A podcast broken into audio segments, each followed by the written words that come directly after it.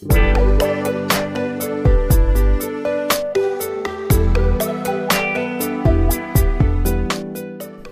chào quý vị, chào các bạn.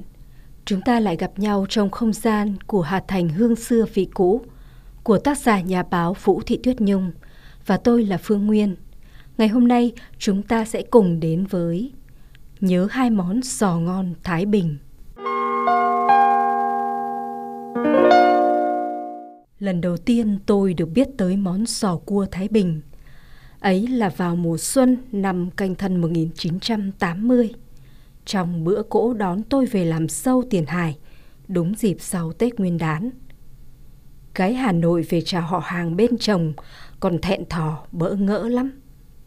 Sau phần thắp hương cho gia tiên và chào hỏi họ hàng là được dục vào luôn đám cỗ.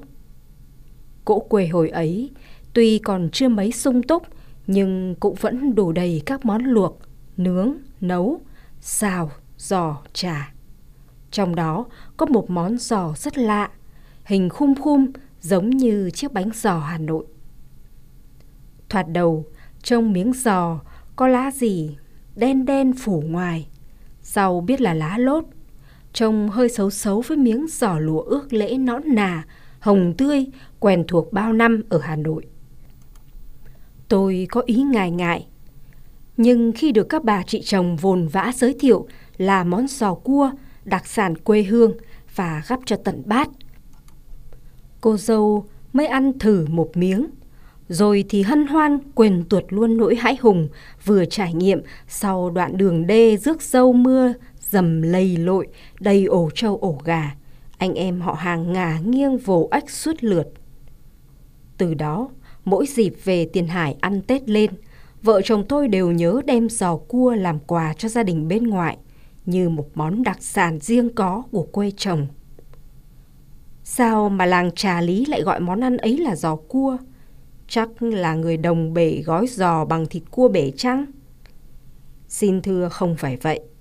Gọi là giò cua có lẽ bởi hình dáng của chiếc giò được mô phỏng theo hình thù một chiếc mai cua bể và kích cỡ cũng tương đương như vậy. Thậm chí, người trà lý gọi luôn là con cua chứ không gọi là giỏ cua.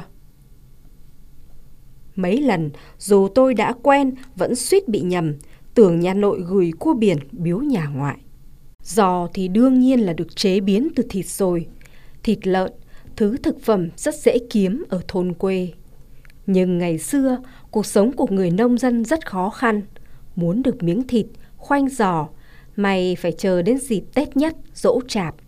Chứ ngày thường, tuyệt nhiên là không có. 27, 28 tháng chạp âm lịch, ở quê đã có lắm nhà mổ lợn ăn Tết. Nhà chồng tôi cũng thế, háo hức trông chờ lắm.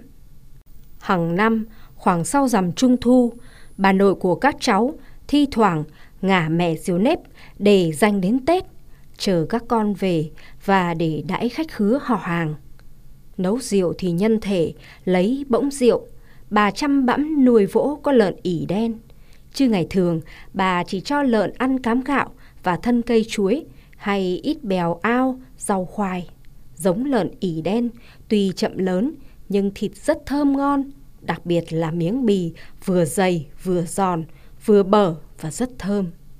Khi con lợn mới vừa được mổ pha xong, những miếng thịt còn nóng hôi hổi, mấy anh em chú bác trong họ đến đụng lợn đã nhanh tay lọc ra tảng thịt mông nạc và thịt thăn nạc còn vướng chút mỡ diềm cũng không sao.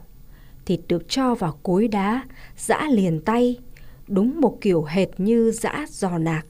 Chỉ có một điều khác là trong khi giã thịt làm giò cua, phải cho vào mươi lá hẹ tươi. Chính la hẹ là một thứ gia vị đặc biệt, quyết định hương vị độc đáo của giò cua trà lý. Lát sau lại cho thêm vào 10 ánh thìa là, dăm bảy cái lá lốt thái nhỏ biến. Khi thịt quánh nhuyễn, nêm vào một chút nước mắm ngon, một chút đường cát mịn, vài chiếc lòng đỏ trứng. Được lòng đỏ trứng gà thì thơm hơn hẳn. Rắc thêm một chút hạt tiêu bắc xay nhỏ. Cũng có khi do thiếu cẩn thận, lỡ để sót vài miếng bì lợn. Các cụ cho là vô ý, nhưng khi ăn gặp được lại thấy hay hay. Giòn giòn, dai dai, dẻo dẻo. Thế cho nên người ta có thể cho vào giò 15 miếng bì lợn thái hạt lựu nhỏ biến, sau lại lấy chày thúc đều cho nhuyễn. Có nhà thì cho thêm răm hạt mỡ phần thái hạt lựu, ăn cho đỡ khô. Bấy giờ các chị dâu gái trong họ sang làm giúp, mới lấy lá chuối tươi rửa sạch, lau khô, lót thêm một vài chiếc lá lốt tươi, xúc thịt gói thành hình mai cua, đem hấp trên chõ nóng trong khoảng thời gian là 45 phút, không hơn, không kém là được. Lúc ấy, các ông anh chồng đã dậm dịch đánh tiết canh, nấu trao lòng cho bữa trưa. Bao giờ cũng thế. Giò cua trà lý, chấm nước mắm chắt quê biển. Thứ nước mắm mẹ chồng tôi tự làm bằng con moi biển tươi. Để qua vài ba tháng, chắt lấy nước cốt. Nó sánh như mật ong, thơm nhức mũi. Giò cua ăn với cơm gạo tám, thêm mấy miếng dưa hành thì ngon nuốt lưỡi chứ không phải.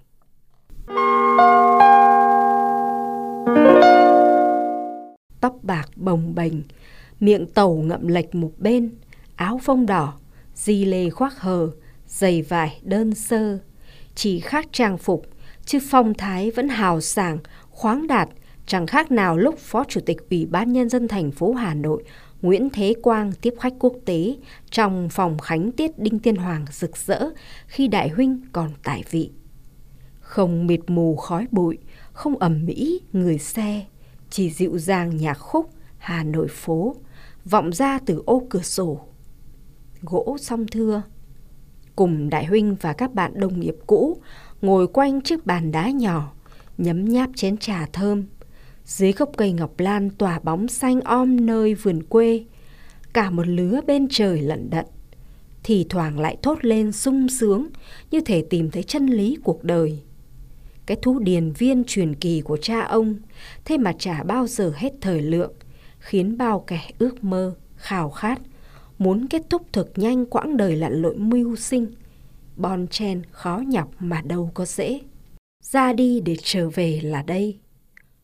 Thôn ổ ấm hơi dạ rơm vừa vãn mùa gặt tháng 10. Thêm gạch đỏ vương đôi ba chiếc lá thu vàng.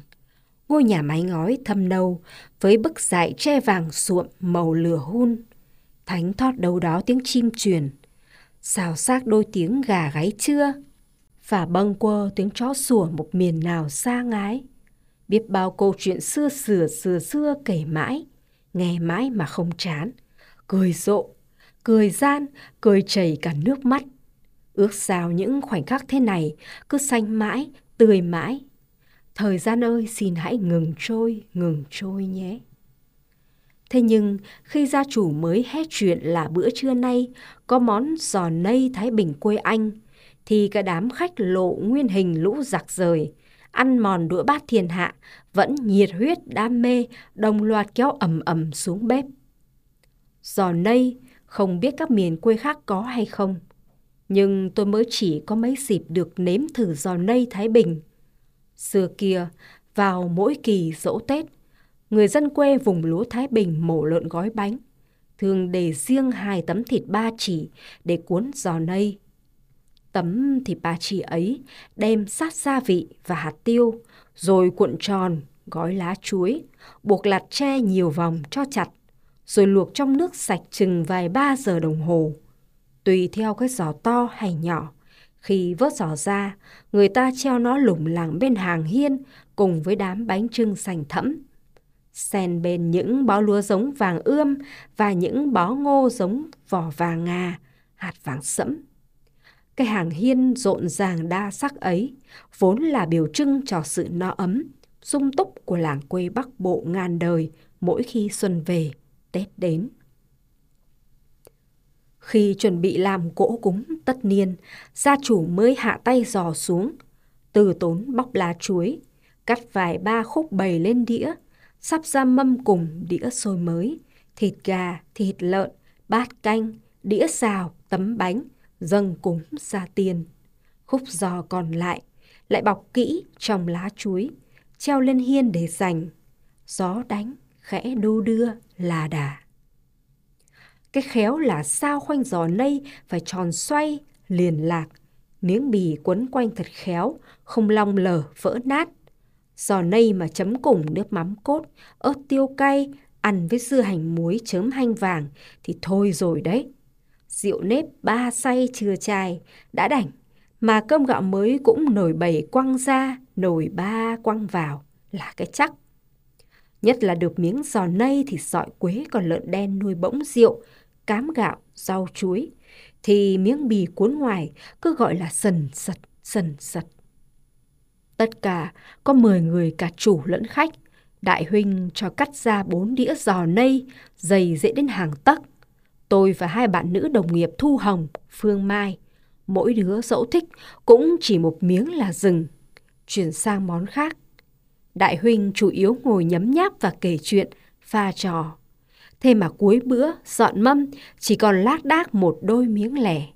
Hỡi ôi, mấy lão bạn đồng nghiệp bụng cao dạ dốc kia, ta mà nhớ đếm giò như bà Nghị Quế thì sâu hổ nhé. Thế mà lúc trở ra về, đại huynh còn để nguyên cho khúc giò to tướng, để đám giặc rời chia quả thực cùng một vài món quà quê cây nhà lá vườn của bác.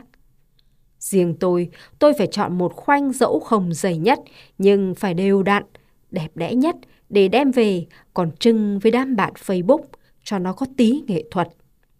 Ấy thế mà, dẫu có tí kỳ công bày biện, cùng với nắm dư hành muối đầu tiên trong năm vừa chua tới. Trông nó vẫn chả được sống động, hấp dẫn như khoanh giò đơn sơ trên mâm cơm nhà vườn đại huynh Nguyễn Thế Quang hôm ấy. Thật đúng là...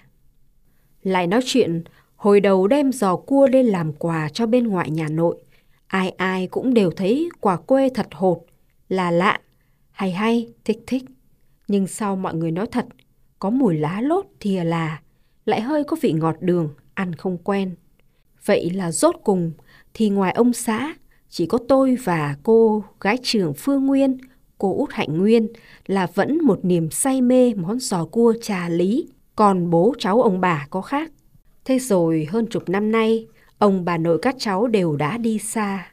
Tết đến, nhà không còn cảnh mổ lợn, giã giò, gói bánh, đành mua bên ngoài. Người làm hàng ở quê hay làm dụng mì chính, nên ăn cũng không thích như thủa ban đầu. Bây giờ, thịt lợn lại còn chủ yếu là thịt lợn lai kinh tế, nuôi cám cò. Xay giò toàn bằng cối xay công nghiệp, chả ai giã tay nữa. Giò trà đâu còn được ngon như ngày trước. Ôi, tự dưng nhớ quá cái quang cảnh Tết quê xưa, rộn ràng và ấm áp làm sao. Câu chuyện hôm nay xin dừng lại ở đây. Xin mời để lại các bình luận để chia sẻ cảm xúc, ý kiến, like và share nếu thấy màu chuyện thú vị. Hà Thành Hương xưa vị cũ xin trân trọng cảm ơn quý vị và các bạn. Thân mến, chào tạm biệt.